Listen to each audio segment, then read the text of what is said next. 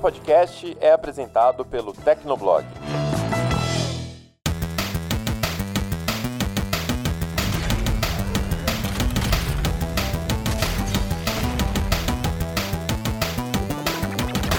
Fala galera, tá começando mais um Hit Kill, o podcast de games do Tecnoblog. Mais uma vez queria agradecer a todos que estão ouvindo, que estão se inscrevendo, que estão comentando. Hoje é um programa bem especial, mas antes da gente começar a falar um pouquinho desse programa, eu gostaria, obviamente, de agradecer a presença sempre lustre, sempre bem-vinda de quem? Dele que veio, o Vinha. Tudo bem, meu querido? Muito bom dia, muito boa tarde, muito boa noite a todo mundo que tá ouvindo. Nossa, que voz profunda. Agora eu melhorei meu microfone, vocês vão ouvir minha voz com mais decibéis. Decibéis, não. KBPS, é desse... sei lá.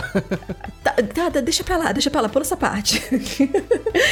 e hoje nós temos um convidado especial e a gente vai explicar por que ele tá aqui. Lucas Lima, tudo bom, meu querido? Olá, Vivi. Oi, Vinha. Meu Deus, eu fiquei até intimidado agora com Vinha nesse microfone novo, pelo amor de Deus. não fique, meu bem, não fique. o Lucas, gente, ele também faz parte da equipe do Tecnoblog e ele tá aqui para aumentar o quórum é quórum que se fala, né? Olha que bonito. Olha, lembrei de uma palavra chique. Para aumentar a turma pra gente falar sobre os 25 anos de Pokémon. Olha que coisa maravilhosa, né? Mas antes de a gente começar a falar sobre Pokémon, eu gostaria de pedir para vocês não esquecer, sempre que você tiver dúvida, sugestão, críticas, recadinhos do coração, manda pra gente um e-mail em hitkill@tecnoblog.net ou comenta no post que a gente vai deixar lá no tecnoblog.net ou cata a gente pelas redes sociais que a gente vai falar no final do programa. Mas sem demorar muito mais, vamos seguir pros 25 anos de Pokémon.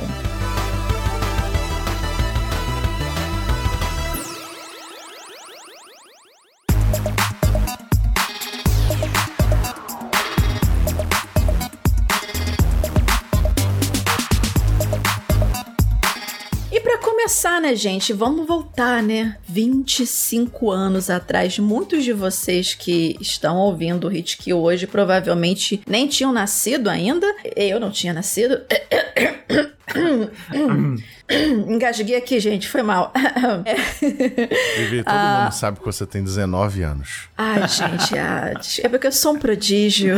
Eu sou um prodígio. E é claro, né, a série, a série Pokémon completa esses 25 anos no dia 27 de fevereiro de 2021. Provavelmente hoje ou foi ontem ou será amanhã, dependendo do espaço-tempo que, que for sair esse hit kill. Mas as comemorações do aniversário da franquia não vão se restringir a apenas a data em específico. Tá rolando festa o ano todo, não é, Lucas? É exatamente isso, mas uh, eu acho que o Vinha que consegue falar mais sobre isso, né? Uh, mas assim como os outros jogos da Nintendo, tem muita coisa que rola o ano inteiro, né? Como foi de Mario e aí de Pokémon. E, inclusive tem uh, algumas parcerias que eles já anunciaram com Post Malone, que lançou uma música já tá no ar, inclusive. É, Katy Perry também tá nessa comemoração. Então, é, anúncios também já foram programados, né? Anúncios não, algumas apresentações, né? E, mas a gente tem que esperar para ver o que, que vai ter em relação à franquia, né? Aos novos produtos mesmo lançados. E só pra fazer só um comentário rapidinho, o Lucas, gente. O Lucas, ele é um Pokémon freak, né? Que ele ama a franquia Pokémon. Então, assim, ele e o Vinha hoje basicamente vão ser o Sword and Shield desse, desse podcast.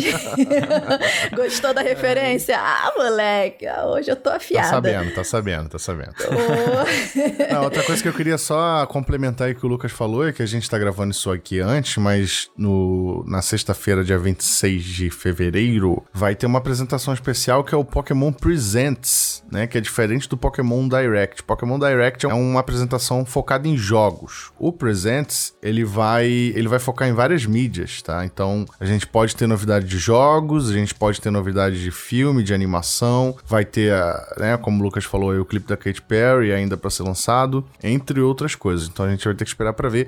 Esse podcast provavelmente vai sair um pouco antes do Pokémon Presents, então você pode emendar, né, ouvir o programa e logo em seguida ver a apresentação para conferir as novidades. É uma coisa que eu quero deixar claro antes de tudo, né? É que a Vivi falou que eu sou um Pokémon freak, mas eu sou bem fã da franquia, só que eu não sou um especialista em jogos, né? Então o Vinha tá aqui para ajudar também nessa nessa nessa Ah, que modéstia, que modéstia. Modéstia demais esse menino. Bom, é claro que a gente tá aqui para saber, óbvio, né, dos eventos temáticos do aniversário de Pokémon que estão rolando ao longo do ano e que, segundo a Nintendo, vão continuar até o, fi o final de 2021. Mas é bom também saber como tudo aconteceu, né? E será que vocês sabiam que o primeiro Pokémon não se chamava Pokémon? Que história é essa aí, Lucas? É, na verdade, é uma abreviação, né? Porque vem de Pocket Monsters, né? E aí juntou e fica Pokémon, né? E é por isso que no Pokémon não tem plural, porque já é uma abreviação de um plural. Continua. É... Uh,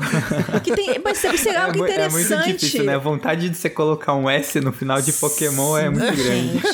Sim. 1524 Pokémon. Uh, o toque. E foi isso, o primeiro, o primeiro jogo, né, foi o, o Red and Green, que foi, foi lançado lá em fevereiro de 96, né, dia 27 de fevereiro. E mas foi o primeiro jogo, não foi o jogo que foi para outros países. Esse jogo foi só o que ficou no Japão, né? E aí, por exemplo, na América do Norte chegou o Red and Blue ah, só em 98, né? E aí esse Red and Blue ele já tinha algumas melhorias em relação ao Red and Green, que é o vermelho e o verde, né?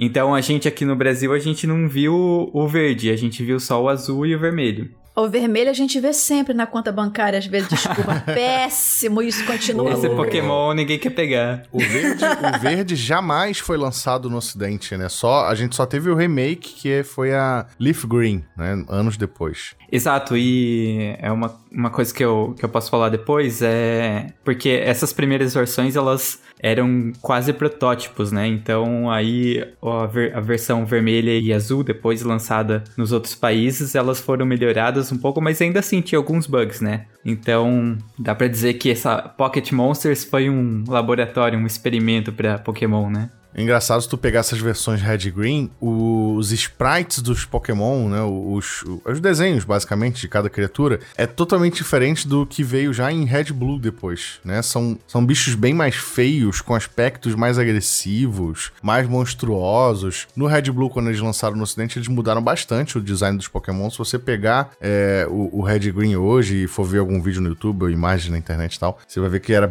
bem diferente, bem diferente mesmo, além de tudo que o Lucas já falou que mudou. Exatamente, até a- na própria capa você consegue ver, né? Uma coisa muito feia, o Venusaur, que é um sapão lá pelo. Sim, sim, sim, sim.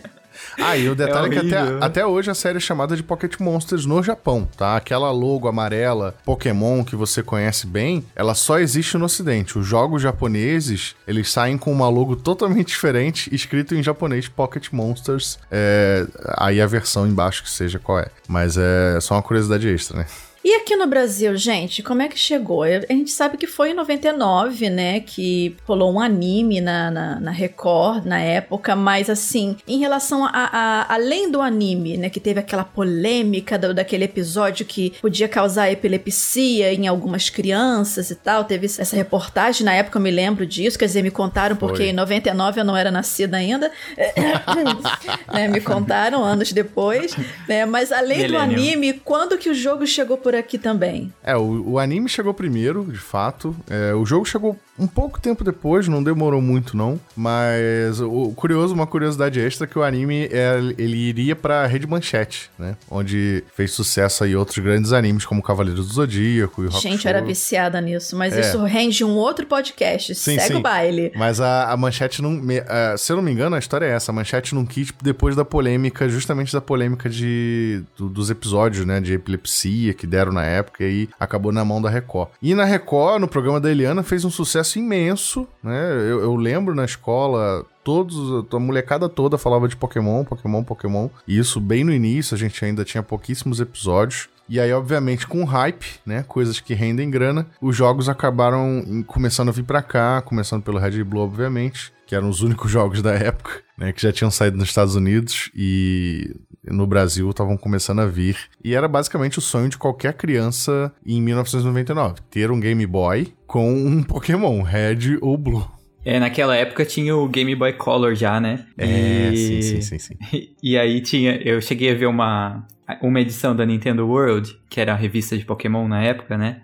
De Pokémon não, do mundo Nintendo na época, que tinha o anúncio do Game Boy Color e aí tinha lá o cartuchinho de Pokémon Red and Blue por 49 reais, sabe? Então, um, um anúncio de venda, assim, sabe? Naquela época, em fevereiro de 99, já tinha esse anúncio. Sim, verdade. É, é como eu disse, assim, eu não, eu não tenho agora, eu não lembro exatamente quanto tempo depois o jogo começou a vir pro Brasil por conta do sucesso do desenho, mas eu acho que foi uma coisa muito próxima, quase que simultânea, porque eu lembro que no mesmo ano que eu comecei a acompanhar o desenho, que foi quando ele estreou, é, eu já via anúncios do jogo e do Game Boy na, nas revistas que a gente consumia na época, não tinha internet, não tinha computador, então era revista de videogame. É, a gente tá falando aqui com a naturalidade tamanha, mas deve ter gente gente que tá ouvindo que nem sabe. Revista? Como assim revista? Vocês não viam na internet? Não, não tinha. Como internet. assim na revista? Não tinha internet na sua época? que absurdo.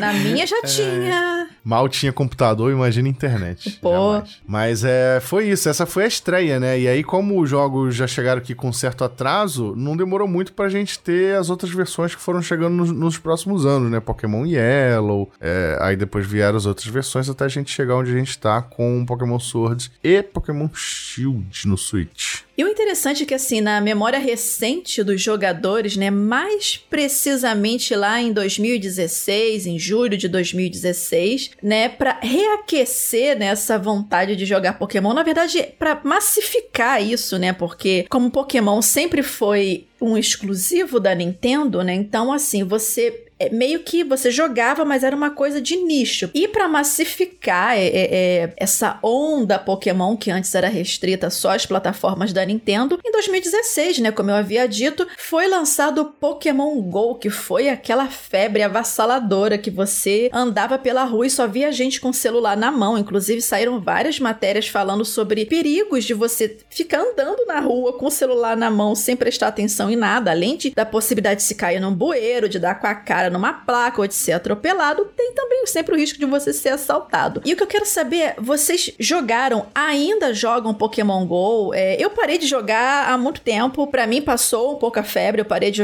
de jogar, mas vocês jogam ainda? O que, que ainda tem de interessante no jogo? Eu ainda jogo, não com tanta frequência como eu jogava no início, obviamente, até porque a gente não tá podendo sair de casa, então, e Pokémon GO é um jogo que depende muito de você sair de casa, infelizmente, mas dá para jogar um pouquinho de casa, casa tem eventos sendo realizados dentro do jogo, quase sempre, e isso é bem legal, né? Dependendo da área que você mora, se você não sai de casa, você consegue até jogar bem. É, no início, ele realmente teve um início complicado, porque não tinha muito o que se fazer no jogo, ele cansava rápido, e obviamente a gente tinha poucos Pokémon, né? Tinha só os 150 primeiros, nem, nem 150, faltava o Mewtwo, faltava o Mew, enfim. É, mas ele melhorou muito com o tempo né? Ainda hoje é um jogo super divertido. Muita gente abandonou, né? Obviamente, teve a galera que cansou, a galera que era meio mais fã casual, assim, que queria jogar só pra conhecer, e também não tem problema. Mas uma coisa que me que eu acho super engraçado que quase sempre quando tem matéria de Pokémon GO saindo na mídia ou alguém comenta em algum lugar, tem sempre um abençoado para falar que. para falar, ai, alguém ainda joga Pokémon GO. Aí tu vai nos números, tu procurar. Tu pegar os números de lucro que a Niantic, que é a produtora do Pokémon GO, teve ano passado, é tipo assim, casa dos bilhões, sabe? Ainda jogam Pokémon GO e ainda jogam muito Pokémon GO. É um jogo que tá sempre no topo do, dos mais arrecadados, mais, que mais arrecadam, né, dos do jogos mobile. E eu, assim, particularmente recomendo, para quem gosta de Pokémon, recomendo jogar, porque é um ótimo passatempo, assim, você não tá fazendo nada, tá no sofá da sua, da sua casa, é, deitado, mexendo na internet, entra pra abrir uns presentes, entra pra lutar contra a equipe Rocket e por aí vai. Entendeu? É, é uma diversão tranquila e nada comprometedora. O que eu acho Vai. interessante desse pessoal que fala: ah, mas quem ainda joga Pokémon GO? Assim, meu, meu bem, olha só. O jogo ele ainda tá funcionando. Se o jogo ainda tá funcionando e ganhando atualização, é porque tá tendo gente jogando. Porque, até onde me consta, uma empresa que visa o lucro, como a, a Nintendo, a própria Niantic, mas a Nintendo, não vai ficar investindo em algo que não tá gerando lucro. Se eles são capazes de matar o próprio console em, bem antes do final da vida útil dele, como aconteceu com o Nintendo Wii U, você acha que se o, Nintendo, o, o Pokémon GO não tivesse dando dinheiro, eles já não, não teriam enterrado isso há muito tempo? É. Então dá dinheiro. Só que assim, a questão são os públicos-alvos. Eu joguei muito no início. Hoje em dia, eu não sou mais o público-alvo do game. Isso não quer dizer que ele seja ruim ou que ele esteja falido. Ele só não é mais para você. E se eu não me engano, esse período que eles tiveram no começo da pandemia e até agora foram um dos períodos de mais arrecadação deles. Até porque é, acho que a gente pode falar que eles meio que se reinventaram em relação a como as pessoas podem jogar na pandemia, né? Porque eles começaram a lançar vários eventos, várias opções de você é, enviar coisa para amigos, você jogar com amigos, você participar de redes, de batalhas de ginásio, enfim. E como as pessoas estavam em casa, né, sem fazer nada, elas começaram a consumir esses, esses itens e comprar mais no jogo para jogar mais, né? Sim, é verdade. É, uma pena que eles, eles incluíram várias facilidades no início da pandemia, né? Eles reduziram é, a distância para chocar ovo, é, botaram passe de distância, de rede para fazer rede à distância, e aí dava esses passes de graça. Hoje em dia, infelizmente, eles reverteram várias dessas coisas, não estão mais disponíveis. Algumas coisas ainda estão, tipo o passe de rede à distância, mas você tem que comprar, é mais raro de você ganhar, mas ainda dá para jogar de casa, né? Dependendo do lugar que você mora. Claro que se você morar num lugar que tiver pouca pouca stop, que não tiver pouca stop ao seu alcance, aí realmente você vai sofrer mais um pouquinho, né? Normalmente locais mais afastados de grandes centros urbanos e tal, mas mas, é, felizmente, ainda dá para jogar de casa dependendo de onde você mora. Eu só queria retornar lá no começo que é, quando lançou Pokémon era é, foi um hype bem, bem grande aqui para mim também, porque eu que nunca tive um console da Nintendo, para mim eu, eu, eu, estaria jogando algo como os jogos tradicionais da franquia, né? tipo do Game Boy, do DS. E aí chegou o Pokémon GO e pra mim foi uma maravilha, assim, sabe? Mas lógico, hoje eu jogo com menos frequência, ainda jogo, tenho instalado, mas é, eu acho que é uma coisa de época, porque tem vezes que eu consigo, sei lá, ficar fissurado em uma semana direto jogando, mas depois passa, é aquela coisa de enjoar, ficar repetitivo e eu ficar um mês sem entrar no jogo. É, tá aí a importância deles estarem sempre renovando as atividades, sim, né? Sim. Porque aquela a primeira leva do, do Pokémon, por exemplo, eu joguei muito lá para 2016, quando saiu, né? Tipo, era uma coisa assim, de, foram é, é, pessoal anunciando no Twitter que saiu para Android, porque os Android, né, se eu não me engano, saiu primeiro para iOS e tal. Pessoal na hora do almoço, é, andando pela rua, catando Pokémon, fazendo essas coisas, mas tinha os Pokémons exclusivos de algumas regiões do planeta. Então, assim, quando Ainda a gente tem, ia... até hoje. Tem, né? Então, quando a gente ia viajar a trabalho, nossa, era um tal de eu peguei o Taurus, eu não sei o que, lá nos Estados Unidos. Quando aí você ficava esfregando na cara das pessoas que você tinha um Pokémon que ninguém tinha, porque ele só podia ser capturado em um outro país, entendeu? Então, assim, era muito engraçado. Nossa, quando lançou foi uma loucura. Tem quantidade de notícia que saía relacionada a Pokémon GO. Era gente que perdia o celular roubado, era gente que invadia... Ah, mas foram várias, foram é, várias. Era igreja que reclamava que tava invadindo para pegar Pokémon. Teve um cara, não lembro se era um piloto ou se era um jogador de futebol, é, que desistiu da carreira para caçar Pokémon pelo mundo, sabe? É, muito...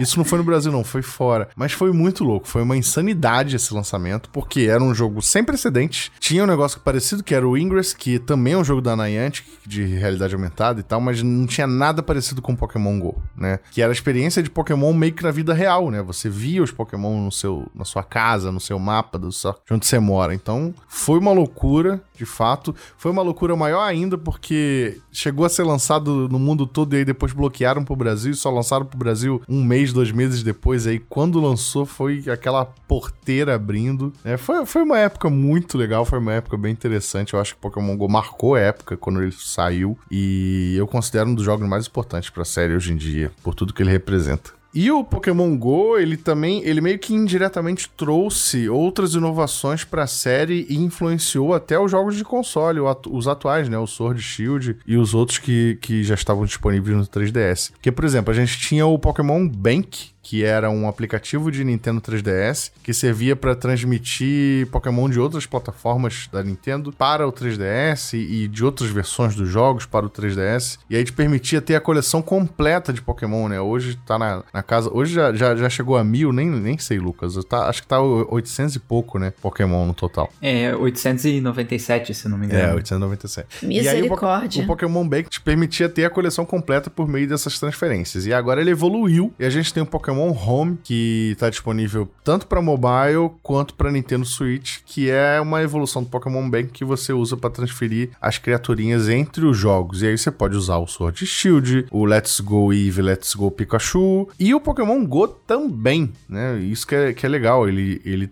não perde essa conectividade entre os jogos, que sempre foi é, um dos principais chamarizes, né? Antigamente a gente ligava o Game Boy por meio de um cabo para fazer essa troca com a galera. Hoje em dia se faz pela internet e pode armazenar também e trocar entre as versões usando o Pokémon Home.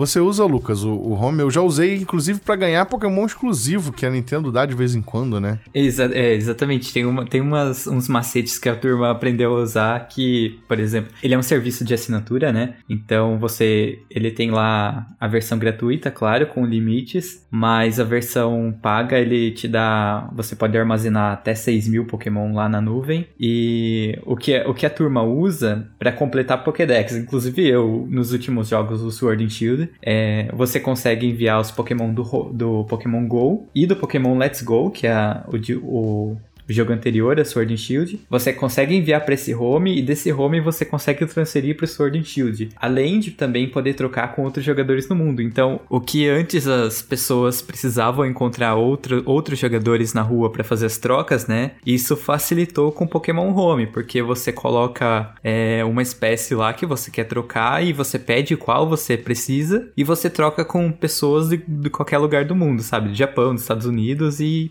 por aí vai. Então, o Pokémon Home, ele veio e facilitou muito essa questão de você completar a Pokédex. Hoje é bem mais fácil você completar é, a Pokédex e ter todos os Pokémon, participar de evento, receber exclusivos e tudo mais. E além de completar a Pokédex, a gente tem que lembrar também que o Pokémon Home é uma ferramenta é, imprescindível para quem joga Pokémon competitivo, né? Para quem não sabe, existe um cenário de Pokémon competitivo que a galera de fato treina os bichos, pega, é, bota para cruzar, né? Faz o, a, o acasalamento dentro dos jogos para gerar filhotes, e esses filhotes, eles normalmente têm é, força maior ou status melhor, e aí você tem que fazer vários, vários filhotes, várias cópias, né? para sair um Pokémon perfeito ou um Pokémon mais forte. E aí, aí entra o armazenamento, porque o armazenamento do jogo em si é limitado e você tem que ter um lugar para guardar, e o Pokémon Home serve para isso. Aí tem galera que guarda várias cópias do mesmo Pokémon, ou para troca, né, para servir como moeda de troca com outras pessoas, ou simplesmente para treinar os tal dos IVs, né, que chamam que, é, que são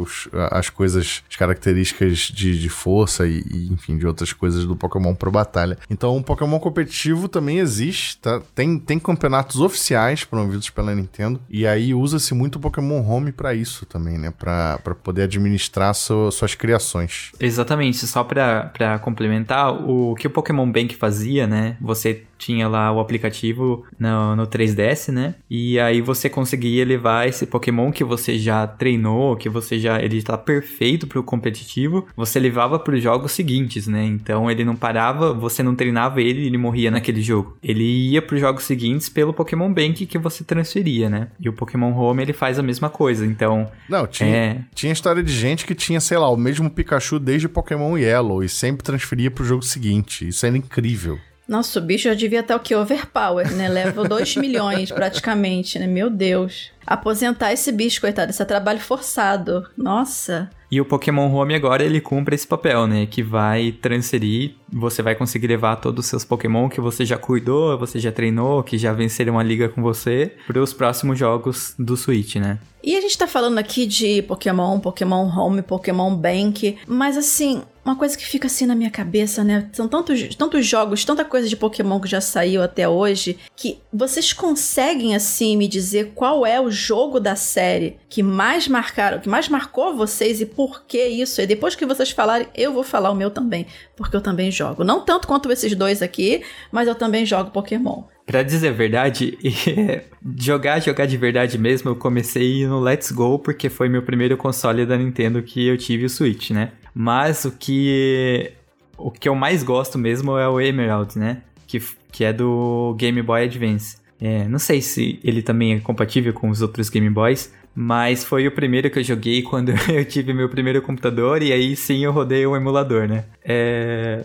Mas esse foi o primeiro Pokémon que eu joguei. Depois eu joguei o Firehead, o Leaf Green é, e, e, também o Ruby e Sapphire. Mas o Emerald é o primeiro que eu joguei e o que eu tenho mais uma é, memória afetiva de nostalgia e de estar tá jogando um jogo de Pokémon, né?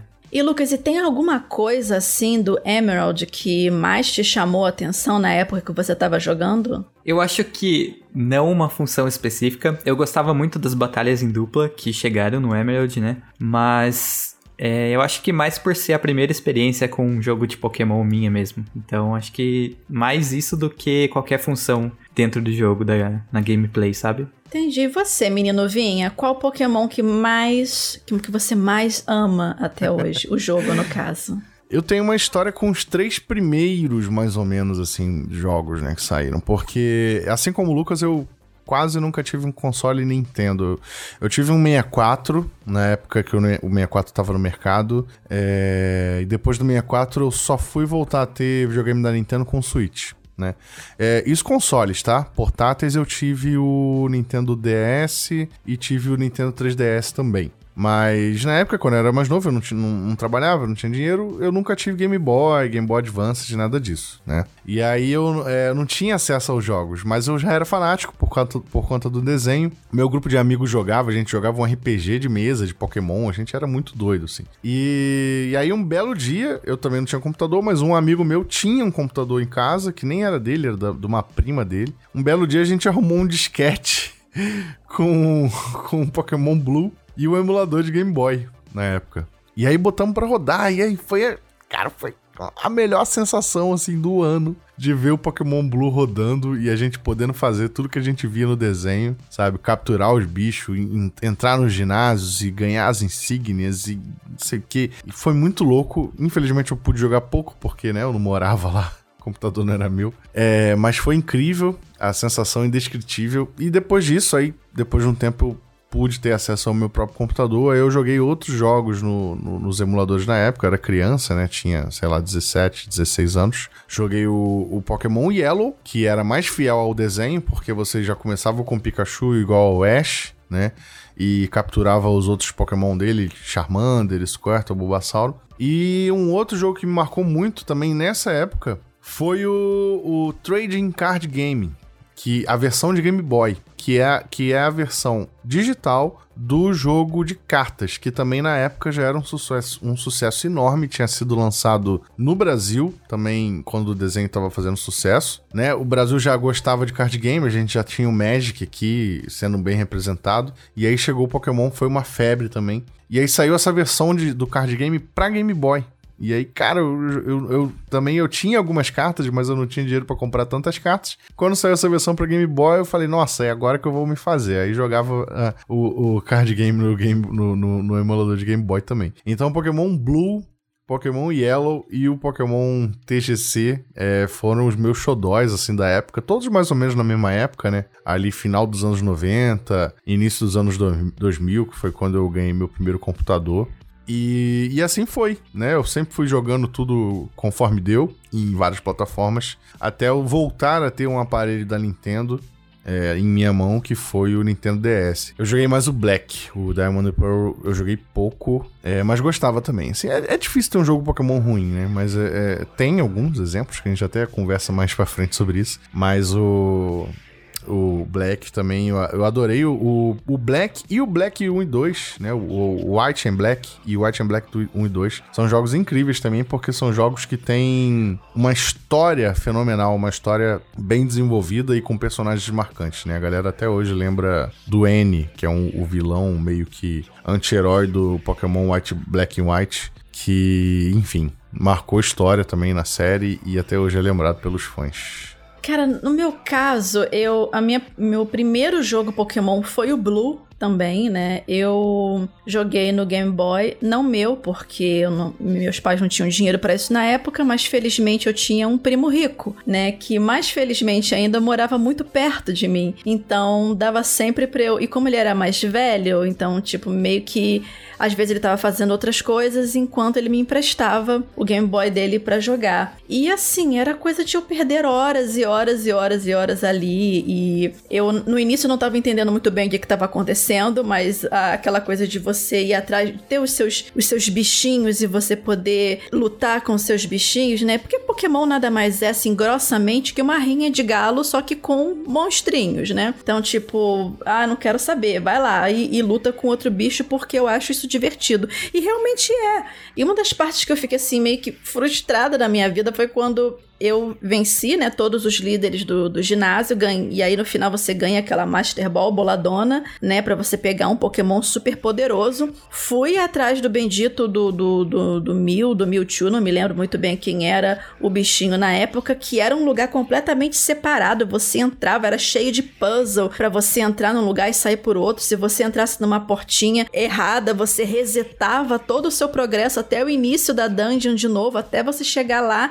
E aí quando você você finalmente chegava ali, olhava pra cara do Pokémon, você tinha uma chance para poder tentar descer a vida dele o máximo que você pudesse, se você quisesse. Se você quisesse chegar lá já atacando a Pokébola na cabeça do bicho, você também podia. E você tinha aquela chance para você capturar o bicho ou senão nunca mais. Obviamente que na primeira vez foi um flop total. Perdi o bicho, fiquei frustradíssima, né? E aí eu falei assim: não, não é possível, não é possível. Eu não vou jogar isso tudo de novo só pra poder, pegar esse bicho de novo. Aí foi que alguém me passou não me lembro mais quem, o, o, o, o jogo pro, no PC com o emulador. Eu fiz tudo de novo desde o início. Ah, escolhe o Pokémonzinho, vai. Eu geralmente escolho o Bulbasauro, né? Por conta dos primeiros ginásios, né? E vou indo. Depois eu saio pegando os outros dos elementozinhos. Mas eu pego o Bulbasauro, vou indo, vou indo, vou indo. Quando chegou no bendito do momento de novo, você estando no PC, o que você faz? Salva. antes de começar a batalha. Se der ruim, você dá o que? O load no save. Gente, isso foi assim, é, é um outro mundo para mim quando eu consegui capturar esse bicho finalmente na minha vida. Então, assim, essa foi a minha primeira experiência com Pokémon. Sempre curti, né? Mas tinha aquela coisa do impedimento da plataforma, né? Eu só fui ter um, um Nintendo DS anos mais tarde, quando eu consegui comprar parcelando em 500 mil vezes. Né? Na época, esse primo rico também tinha o Nintendo 64, joguei muito, mas não era meu. Ele tinha o Pokémon Stadium, que eu curti também, mas é um Pokémon spin-off, né? Não é o Pokémon raiz, vamos dizer assim. Mas é divertido também, né? Tem, tem seus momentos, né? Não é maravilhoso, perfeito, mas tem seus momentos. E eu só voltei a jogar realmente Pokémon depois que eu tive meu DS. E recentemente, assim como o Lucas com o Nintendo Switch, eu joguei o Let's Go. No caso, eu joguei o Let's Go Eve. Eve Eva! Maravilhoso, aquele bichinho é, é, é sensacional. E o Pokémon Shield, né, recentemente que, que eu também tenho, completei a, a, a Pokédex do game, é, é, padrão, tem as, as expansões e tal, mas isso daí foi o Lucas que comprou e continuou jogando, eu parei ali e já tinha me dado por satisfeita em relação a isso.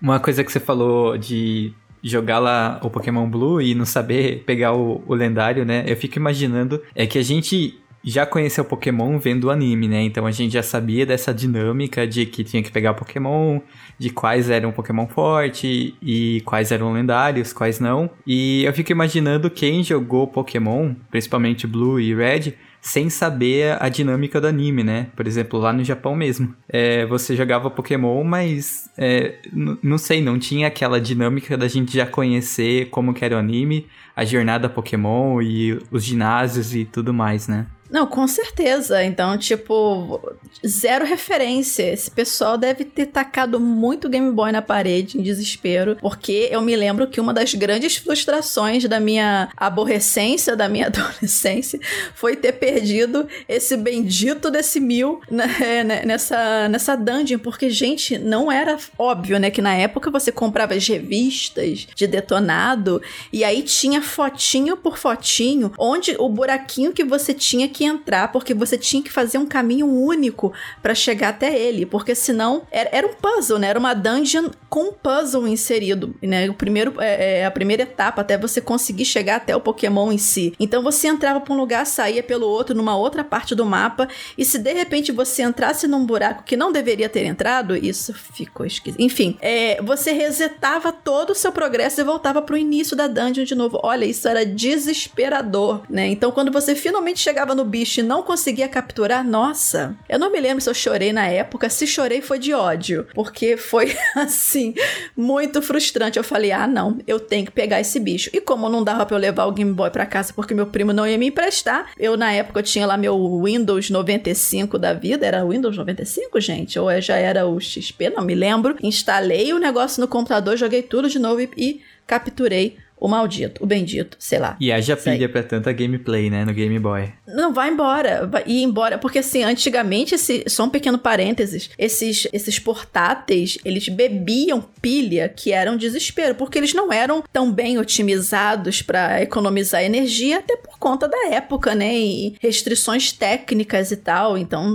assim, era muita pilha que se gastava, então você praticamente estava jogando já com um pacotinho de pilha do lado para não correr o risco de perder tudo e vamos lá. Mas agora eu quero, assim, aguçar a, a, criatividade de vocês. Se vocês pudessem, olha só, hein, a gente já tem quantos pokémons que existem até hoje, Lucas, que já foram catalogados? 897. 897. Meu toque tá batendo aqui. Por que não 900? Por que faltam 3, né? Mas assim, 897 pokémons. Olha só, a gente tá aqui pronto para fazer os 900 pokémons. Por Pokémon, olha eu botando S no final. Ah, meu Deus do céu. Porque a minha pergunta justamente é, se vocês pudessem criar um Pokémon, e essa pergunta vai para quem tá ouvindo também o podcast, se quiserem sugerir nos comentários, manda ver. Se vocês pudessem criar um Pokémon, como ele seria, como ele iria se parecer e quais habilidades teria? Valendo, vai Lucas, você primeiro, já joguei na fogueira. eu, olha, eu gosto muito do tipo aquático, acho que é meu, meu tipo preferido. E mas eu acho que eu tô muito bem servido de aquáticos, então um que eu acho que eu sinto falta é alguma coruja. Eu sei que a gente tem algumas corujas lá, mas uma coruja do tipo psíquico. Porque a gente tem o Noctal, mas o Noctal é tipo normal, e, e tem o Rollit, acho que é, não sei se é essa a pronúncia dele, porque eu não joguei essa geração, que é do tipo planta, né? Mas eu acho que eu gostaria de ver uma coruja do tipo psíquico, com três estágios de evolução, claro, né? Porque aí tem que ser forte. E você, Venha, qual é o seu Pokémon aí que você vai criar? Cara, aí que tá. Não sei. eu também sou muito fã dos, dos aquáticos. Inclusive, o meu Pokémon favorito é o Carracosta, que é uma tartaruga do tipo água. Mas é curioso você pensar nesse sentido de criar um Pokémon que, que automaticamente você pensa: existe algum animal no, na Terra ou alguma família de animal que não tenha sido contemplada em Pokémon? Só animal? Você tem guarda, se duvidar, tem guarda-chuva Pokémon, pregador não, Pokémon, tem pedra, cadeira Pokémon. Pokémon. Hoje em dia a gente tem Pokémon, tem um, tem um chaveiro, que é um Pokémon gente, que é um chaveiro. Porque o cara ele deve olhar em volta e falar o que é. mais eu posso transformar em Pokémon, porque, gente, haja criatividade. Mas é, é, é difícil pensar, né? É difícil pensar. É, quando você pensa, sei lá, em criaturas do mar, você já tem baleia, você tem tubarão, você tem peixe. Você um tem camarão, tipo de, de repente. Camarão Pokémon tem camarão? Tem, tem Pokémon Camarão. Ah, não é possível tem que tem. Tem, tem sim, eu só não, não lembro é o nome dele, mas tem. gente, não é possível. Ou, ela, ou, ou uma lagosta, eu acho que é uma lagosta, mas tem. Não, então, acho que ele começa como camarão e evolui pra lagosta. Pode ser. Cara, tem um Pokémon... Eu gostei dessa evolução, hein, gente? Tem um Pokémon que é um candiru, bicho. Sabe aquele... Sabe aquele peixe que entra na, no genital masculino na Amazônia? Tem um Pokémon que é representado pelo candiru. Sério, é o... É, como é que é o nome dele? É o Wishiwashi, não? Ah, meu o que, o tá Lucas, o que sempre mim? aparece no Pokémon GO agora é um peixinho. Ah, eu cinza. acho que é esse nome, sim. Eu sei qual, qual você tá falando. Acho que é esse nome, sim. Sim, sim. Que eu... evolui pra um bagre. Ele evolui pra um bagre, eu acho. Peraí, eu tô... E assim, as, e as evoluções são loucas também, né? Que é um, que é um peixinho que entra no, na, na, nas coisinhas lá do cara, que sim. evolui para um bagre. Sim, Nossa! Sim, evolu... Hoje em dia tem evoluções que não fazem muito sentido, né? não. E... Mas, é, é, mas assim, é, é, legal que você pode pensar em... Hoje em dia você pode pensar em Pokémon de, de qualquer tipo, não só de animais, de fato, né? A gente tem, tem um uhum. Pokémon fantasma que é um castelo de areia assombrado. Tem um Pokémon fada que é um chaveiro, literalmente um chaveiro com chaves. Tem um Pokémon que é um, um, uma partícula elétrica que possui equipamentos elétricos, que é o Rotom. Então, é, é, é sei lá, a gente tem um Pokémon livro? Acho que não tem um Pokémon livro, Não né? sei, gente. Pode ter um Pokémon, Pokémon livro, sapato. de repente um, um Pokémon livro do tipo fantasma. Ele poderia ser um, um, um, um livro, a história dele poderia ser um livro que foi esquecido numa biblioteca que pegou fogo e só ele sobreviveu e ele acabou virando uma alma penada e se tornou um Pokémon do tipo fantasma em formato de livro. Tá aí. Que maravilha, um, um livro capiroto, né? Endemoniado. Cara, eu acho que se eu fosse criar um Pokémon, eu não sei mais ou menos o, o, o animal ou o objeto específico, mas eu queria criar um Pokémon Summoner, que ele conseguisse conjurar outros Pokémonzinhos como se fossem pequenos minions pra ele. E você, ah, eu acho que eu tô muito com o Necromancer do, do Diablo na minha cabeça aqui nesse momento. E você pudesse jogar esses minions pra poder fazer ataques diferentes no adversário. É claro que com é, é, balanceado, né, gente, com seus limites, né? Então, tipo, não adianta eu, é, eu chegar o Pokémon lá no nível 100 e criar é, é, vários minions com nível 100 também para poder atacar o cara que ia matar no hit. Mas assim, você dividia esses pequeninos minions assim para poder atacar o alvo de uma vez só e, e você podia usar ele de várias formas, ou para formar uma, uma, uma barreira de proteção, ou para atacar. Então seria um Pokémon Summoner. Ele não teria um poder específico para ele, mas ele usaria os próprios pequenininhos, os minions deles, para poder lutar e defender ele, entendeu? Eu não sei se isso caberia na mecânica do Pokémon, se iria quebrar a mecânica toda, mas é uma ideia louca que me veio aqui nesse momento. Não, caberia sim, eu acho. Não, inclusive, tem um parecido disso que é um aquático, que é o, eu fui, o Wishiwashi, esse é o nome dele, mas é um peixinho Sim. que ele faz o cardume e aí depois ele vira um peixe maior, assim. Então ele, ele traz um monte de peixinho pequeno junto dele pra fazer um, um peixão, E sabe? não é uma evolução, é uma forma que ele assume durante a luta, né? É. Ah, é tipo uma habilidade dele, no caso, É. né? Lá se foi minha ideia. E eu lembrei o nome do Pokémon que eu falei, é o Barbouche, é o peixe. Eu tava com ele na cabeça, mas eu não lembrava o nome. É o Barbo. O Ishiwasha é esse outro aí que você falou, que vira um peixão gigante. Mas é, acho que essa ideia da Vivi é bem possível. Hoje em dia a gente tem, tem um Pokémon no, no Sword and Shield que é uma lagarta que, que, que se separa, né? E que vira quatro bichinhos separados pra, pra lutar. É, eu acho que é bem possível. Acho que é uma... é, tudo se encaixa, né? No Sim, Digimon sim. a gente tem um bicho desse. Tem um... Tem um o Wizardmon, que é um mago que invoca... Ele não sei, eu não sei se ele invoca outras criaturas, mas enfim. Ele é, um- ele é literalmente um mago. Então, então nada impede de acontecer em Pokémon também. E o interessante disso, né, que só puxando um, um, um outro assunto rapidinho dentro desse, que a gente acabou de falar, o Lucas falou que gosta dos aquáticos e tal. É, é, é claro que no início, você, quando você tá jogando, você ainda não formou a sua equipe oficial direito, porque você precisa capturar mais, mais pokémons pra isso. Mas assim, no final do jogo, ou assim, é, é, qual é a equipe base? Quais são os elementos, assim, da, dos pokémons base que vocês costumam sempre ter em todos os jogos Pokémon que vocês vão jogando. Tipo, geralmente, ah, são, são quatro sempre fixos desse mais dois do, de, de outro elemento, alguma coisa. Como é que vocês organizam isso? Eu tento sempre ter o máximo de aquático- aquáticos possíveis, mas nem sempre dá. E eu sempre levo é, a maioria, mais aquáticos do que eu posso, né? Então, mas eu levo uns três aquáticos, um de fogo pra acabar com um de planta que venha a querer derrotar meus aquáticos, é um voador. E hoje não precisa tanto do voador, né? Mas no- nos jogos anteriores você tinha que colocar o HM Fly no- em algum em algum voador. E um psíquico. É, sempre jogo com psíquico também porque é muito forte. E de preferência Gardevoir, que é um, um dos meus favoritos.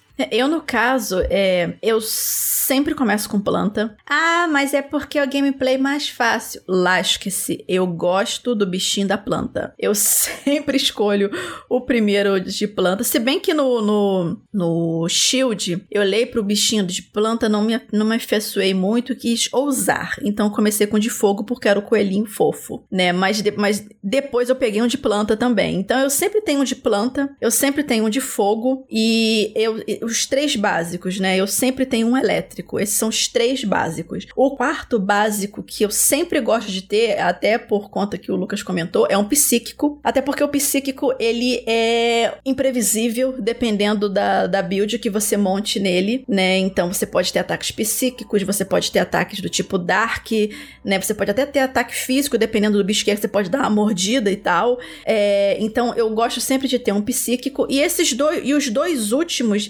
depende muito do, do, do andar da carruagem. Mas assim, eu posso ter ou um de pedra, ou posso ter um lutador, é, é, alguma coisa do tipo. É, mas sempre são esses três os elementos principais do início do jogo, que é planta, água e, e elétrico, um psíquico, e os outros dois eu deixo livre para ir moldando conforme eu vou jogando e ver o que me adapta melhor. É, eu normalmente começo jogos com mais ou menos um de cada tipo na equipe. Não cabe todos os tipos, eu sei, mas os principais. É, água, fogo, planta, pedra, é, um psíquico, enfim, coisas assim. Mas aí chega.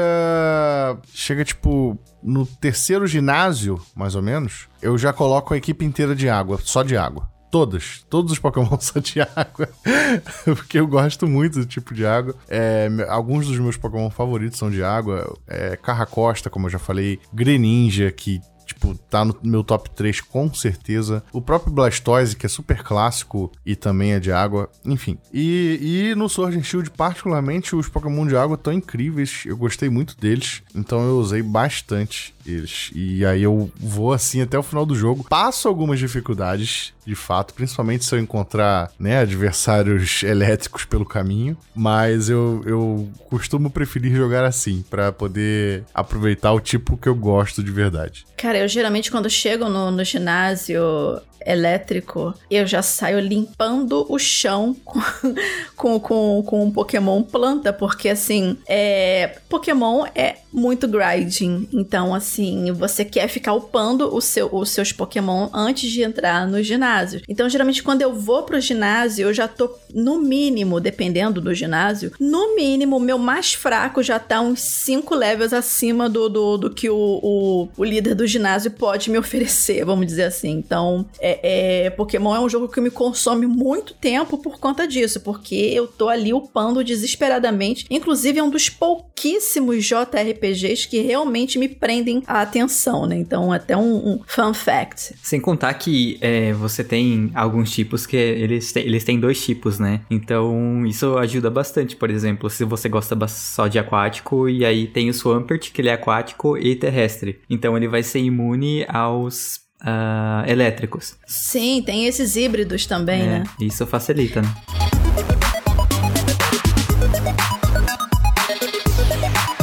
Bom, gente, mas assim, é... nem tudo são flores nessa vida, né? Nem tudo são, meu Deus, que jogo maravilhoso de jogar, e realmente é, né? E assim, na opinião de vocês, quais foram, assim, os momentos ruins da franquia até hoje, os flops, o que nossa, prometia ser uma coisa maravilhosa, mas na verdade não foi tudo isso. Olha, tem muito jogo Pokémon bom, né? Tem alguns que não são tão bons assim, mas ainda assim agradam as pessoas. Tipo Pokémon Stadium. 1 e 2 do Nintendo 64. Eu acho incrível. Tem muita gente que não gosta porque são jogos repetitivos e tal, mas na época, nossa, eu, saía da escola com um amigo meu, ia pra casa dele e ficava jogando a tarde toda depois da aula. É, porque era simplesmente batalha pura e simples. Mas tinha uma galera que não gostava. Mas não eram jogos ruins. Mais um jogo que eu me decepcionei muito, no caso foi a dupla, né? Pokémon Ultra Sun e Ultra Moon que foram as, as novas versões de Pokémon Sun e Pokémon Moon é, no Nintendo 3DS. Por quê? Normalmente, quando, quando lançam novas versões dos jogos, como foi Black and White, Black and White 2, né, e enfim, Gold, Silver e Crystal, a nova versão digamos assim, a terceira ou a segunda versão, ela traz coisas novas. Mesmo que a história seja bem parecida, ela traz elementos novos, Pokémon novos, etc. E isso foi prometido pro Ultra Sun e Ultramon, só que quando tu joga o Ultra Sun e Ultramon, eu já tinha terminado, eu comprei o, se não me engano, eu comprei o Moon original no 3DS, e aí no, no, no na nova versão eu comprei o Ultra Sun. Só que quando tu joga, ele é basicamente o mesmíssimo jogo do anterior. Ele, é, ele não mudou nada. Se, ele mudou assim, ele mudou, sei lá, 1% da história lá pro endgame, né? Que quando a gente tá avançado na, na história, tem coisas novas, mas não tão novas assim. Mas a história é a mesma, os diálogos são os mesmos, as situações são as mesmas. Tem uma coisa ou outra nova durante as batalhas, mas a Nintendo vendeu esse jogo por, pelo mesmo preço do, do anterior e nem e, e ela não avisou claramente que, que, que assim, galera, é o mesmo jogo, mas com algumas melhorias para quem não jogou os originais, sabe? Ela não, ela não chegou e falou assim: se você jogou o Sun Moon, óbvio que ela não ia fazer isso, né? Porque ela não quer perder dinheiro. Mas ela, mas ela poderia ter falado tranquilamente assim: se você jogou o Sun Moon, você não precisa comprar esses novos, porque é o mesmo jogo. Entendeu? E, e, e, isso não aconteceu com outras versões, eram versões diferentes mesmo, com inovações. E aí Ultra Sun e Ultra Moon foram extremamente decepcionantes. É, tanto que eu nem terminei, eu cheguei, sei lá, não cheguei nem na metade. O original, o Sun Moon, eu já tinha achado meio arrastado. É, em termos de história e coisa e tal, mas achei divertido, mas meio arrastado. E aí não tive. Quando eu vi que, era, que, eu, que eu já tinha gastado meu dinheiro com, com essa versão nova e vi que era basicamente a mesma coisa, eu até joguei até onde deu, sabe? Tava sem nada para jogar, pegava 3DS, jogava um pouquinho, mas cansei, não avancei e parei ali, sei lá, no terceiro desafio, que não tinha ginásio esse jogo, né? Tinha os desafios do, dos líderes. E é isso, assim, Ultrasan e Ultramoon para mim foram decepções extremas. Não são jogos ruins, porque são baseados em jogos bons, o Sun e Moon, é, divertidos, né? Bons, não exatamente. Mas para mim foram decepcionantes. Eu acho que foi um flop. E você, Lucas? Eu não diria que, que foi um flop, mas foi uma decepção. é, não tão grande assim também, porque eu não, eu não, não conheci os, os, outros jogos anteriores, né? Mas Pokémon Sword and Shield, é, ele veio criando aquele hype, aquela, aquela nova mecânica de mundo aberto e tudo mais. Só que ele veio com vários cortes, né? Tipo, cortou sei lá, metade da Pokédex ou mais que isso. É, tinha algumas animações meio horríveis lá. tinha o Pokémon girando, né? Na verdade, tá. Nossa, só de lembrar da arrepio. Mas é, tinha alguns bugs no, no cenário que eles estavam em uma plataforma e aparecia que eles estavam, sei lá, na areia, sabe? Essa eu acho que foi uma grande. Ah, não vou dizer grande, porque eu gostei de jogar, mas foi uma decepçãozinha em relação aos jogos, porque eu esperava bastante da, da dessa nova geração e aí veio pouco. Só que, para compensar, teve os dois DLCs, né? É, lançados no ano seguinte. E aí eles trouxeram muitas coisas mais interessantes que, a, que o jogo principal. Até a história principal de Sword and Shield eu achei bem fraquinha. Eu não gostei muito. Eu joguei assim uh, o jogo a campanha principal arrastado, mas depois do DLC eu acho que foi muito gostoso, muito interessante jogar Sword and Shield, então o DLC eu recomendo para todo mundo que jogou Sword and Shield e Vivi, pode comprar Não, aí. Muito obrigada, já tá muito caro de jogo da Nintendo.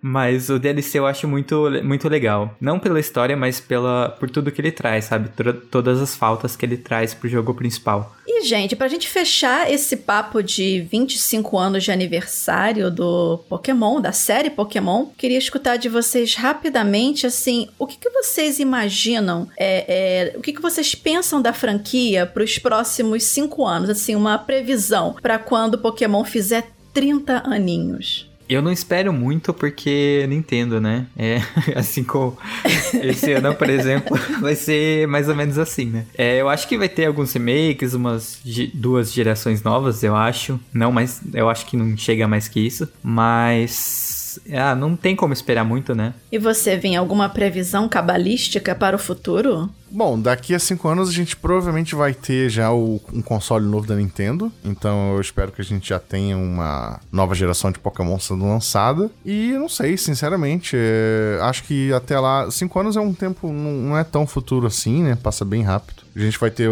as evoluções naturais de Pokémon GO até lá, né? Vamos ver como é que o jogo vai estar daqui a cinco anos. E Espero que a nova geração de, de Pokémon, do jogo em si, o principal, copie alguns. absorva, né? Copie não, mas absorva alguns elementos de jogos é, modernos e mais atuais, né? Um pouco. um mundo um pouco mais aberto, uma liberdade maior de personalização, uma conectividade online que presta, pelo amor de Deus, porque é disso. Misericórdia. Sword Shield é bem bem difícil. Outro dia eu fiquei duas horas tentando trocar um Pokémon com, com o Lucas e a gente não conseguia conectar de jeito nenhum. Foi.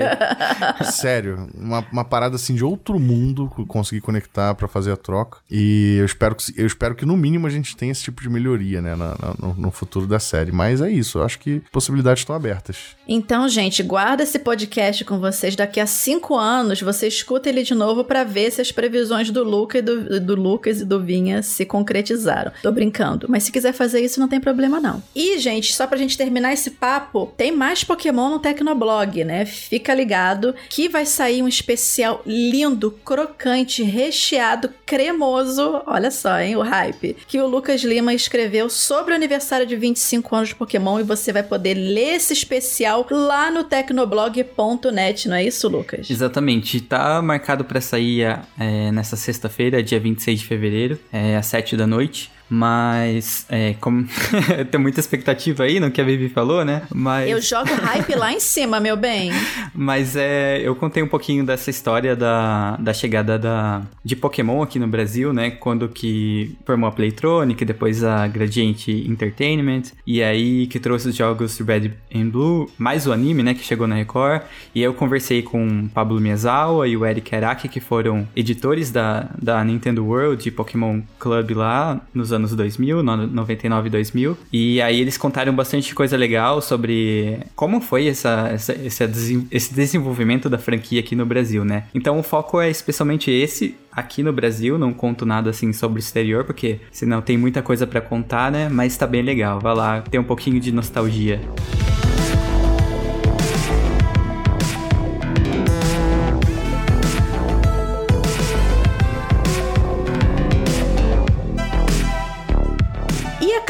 antes da gente terminar esse Hit Kill 17, a gente não pode deixar de deixar, ó, nossas dicas de jogos para vocês, né? Eu comecei a jogar, não terminei de jogar ainda o Little Nightmares 2, né? Mas assim, é, se você já jogou o primeiro, super recomendo jogar o primeiro e jogar as DLCs do primeiro antes de encarar esse Little Nightmares 2. Ele é basicamente uma mistura de jogo de plataforma com é, resolução de puzzles o tempo inteiro numa temática meio fofinha, meio dark, né? Fofinha por conta do design dos personagens, da, das criancinhas, mas dark porque a história que vai se desenrolando ao longo da, da, do game, ela tem uma, uma pegada meio macabra, vamos dizer assim, apesar de se passar uma ideia de que, ah, é um jogo bobinho, né? Mas assim, o Little Nightmares 2, ele já saiu, ele tá disponível para atual geração de consoles e PC e dessa vez você controla Mono, né? Que é um, um, garotinho que ele foi aprisionado nesse mundo distorcido, esse mundo distorcido devido a um zumbido que é transmitido por uma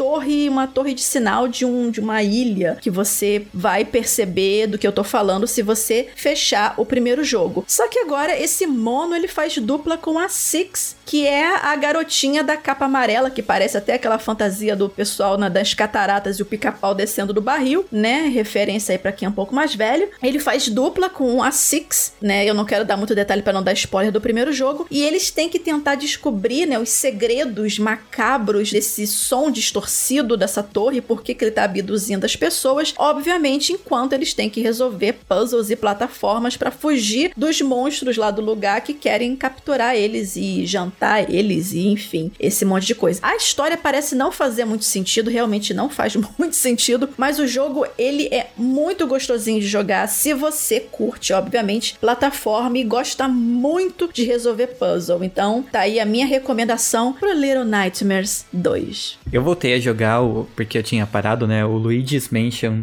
3, que é do Nintendo Switch. Ele foi lançado lá em outubro de 2019, né? Mas eu peguei nele faz pouco tempo. E ele é um jogo de ação, aventura, com quebra-cabeça também, né? Tem bastante puzzle. É, basicamente, o Luigi, a, a Peach, o Mario, a turma deles vão passar umas férias no hotel e aí todo mundo some. E aí o Luigi tem que ir atrás das pessoas que foram raptadas, né? Os amigos deles que foram raptados. E basicamente o Luigi tem que ir. É explorando esse hotel, né, subindo os andares, até encontrar e resgatar os amigos dele, né? E em todo andar é um cenário diferente, é um jogo bem bonito, tem bastante quebra-cabeça para você resolver, segredo, é, sala secreta. Então, para quem gosta desse tipo de jogo, que gosta de descobrir mistérios e segredos, né? Por se tratar de, de um jogo de fantasma, não é um jogo assustador, né? Porque é um jogo bem família, eu diria. Então, dá para qualquer pessoa jogar. É, às vezes eu acabo me estressando um pouco que eu não soluciono o, o negócio da fase, daí eu vou pesquisar na internet como fazer. E é uma parada bem simples, sabe? Algo que eu fiquei um pouco. Um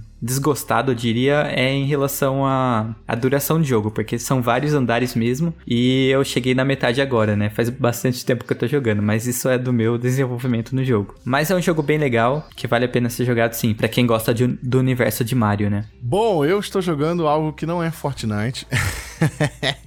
Pela primeira vez. É, eu comprei o Kingdom Hearts Melody of Memory em promoção, tava em promoção na PSN. Acho que já acabou essa promoção. Que é basicamente um jogo musical de Kingdom Hearts. Você joga, né, tocando as musiquinhas da série, é muito bacana. Tem todas as músicas da série, aliás, quase todas, né? Curiosamente, o jogo removeu todas as fases e menções a, a Piratas do Caribe, né? Que tem Piratas do Caribe no Kingdom Hearts 2 e no 3. Só que como a gente tá numa fase aí que a Disney tá tentando esquecer o Johnny Depp, né? Por, por conta da, das polêmicas que ele se envolveu aí na, com a, a ex-esposa dele. É, não tem nada de Piratas do Caribe no jogo. Eu achei muito curioso isso. Mas tirando isso, tem todas as músicas da série, de cada fase. Tem Let It Go do Frozen, tem música da Pequena Sereia. Muito incrível. E tem é, conteúdo da história, do enredo, tem conteúdo original, então é um jogo que faz parte da cronologia de Kingdom Hearts também. Então eu achei isso muito curioso e me surpreendeu positivamente também, porque eu sou muito fã de Kingdom Hearts. E obviamente ele se passa depois de Kingdom Hearts 3, então é meio que uma continuação. Então se você gosta de Kingdom Hearts assim como eu e talvez não tenha se ligado muito nesse jogo por ser um spin-off musical, recomendo ir atrás. Quando tiver em promoção de novo, que o preço dele original é meio salgadinho, mas recomendo ir atrás atrás porque tem parte inédita da história para conferir ali. E é isso, galera. Muito obrigada por vocês terem escutado até agora o Hit Kill número 17 especial dos 25 aninhos da série Pokémon. Novamente, se vocês tiverem dúvidas, se quiserem passar elogios pra gente, recadinhos do coração, críticas positivas, por favor, vamos compartilhar a paz. É só mandar um e-mail pra gente em hitkill@tecnoblog.net ou comentar nesse post que a gente vai deixar lá no tecnoblog.net ou ainda mandar pergunta pra gente nas redes sociais. Você me encontra por arroba Vivi Werneck, arroba Felipe Vinha, no meu caso. Eu sou o arroba Limucas. E é isso, galera. Ah, eu vou deixar o Lucas terminar o programa hoje. Fala, Lucas, a gente se vê no próximo Hit Kill, mas tem que falar imponente, vai. Mas an antes eu quero agradecer, muito obrigado pelo convite de vocês aqui. E... De nada, meu querido, sempre bem-vindo. A gente se vê no próximo Hit Kill. Olha aí! Ah, aê, gostei, gostei, hein?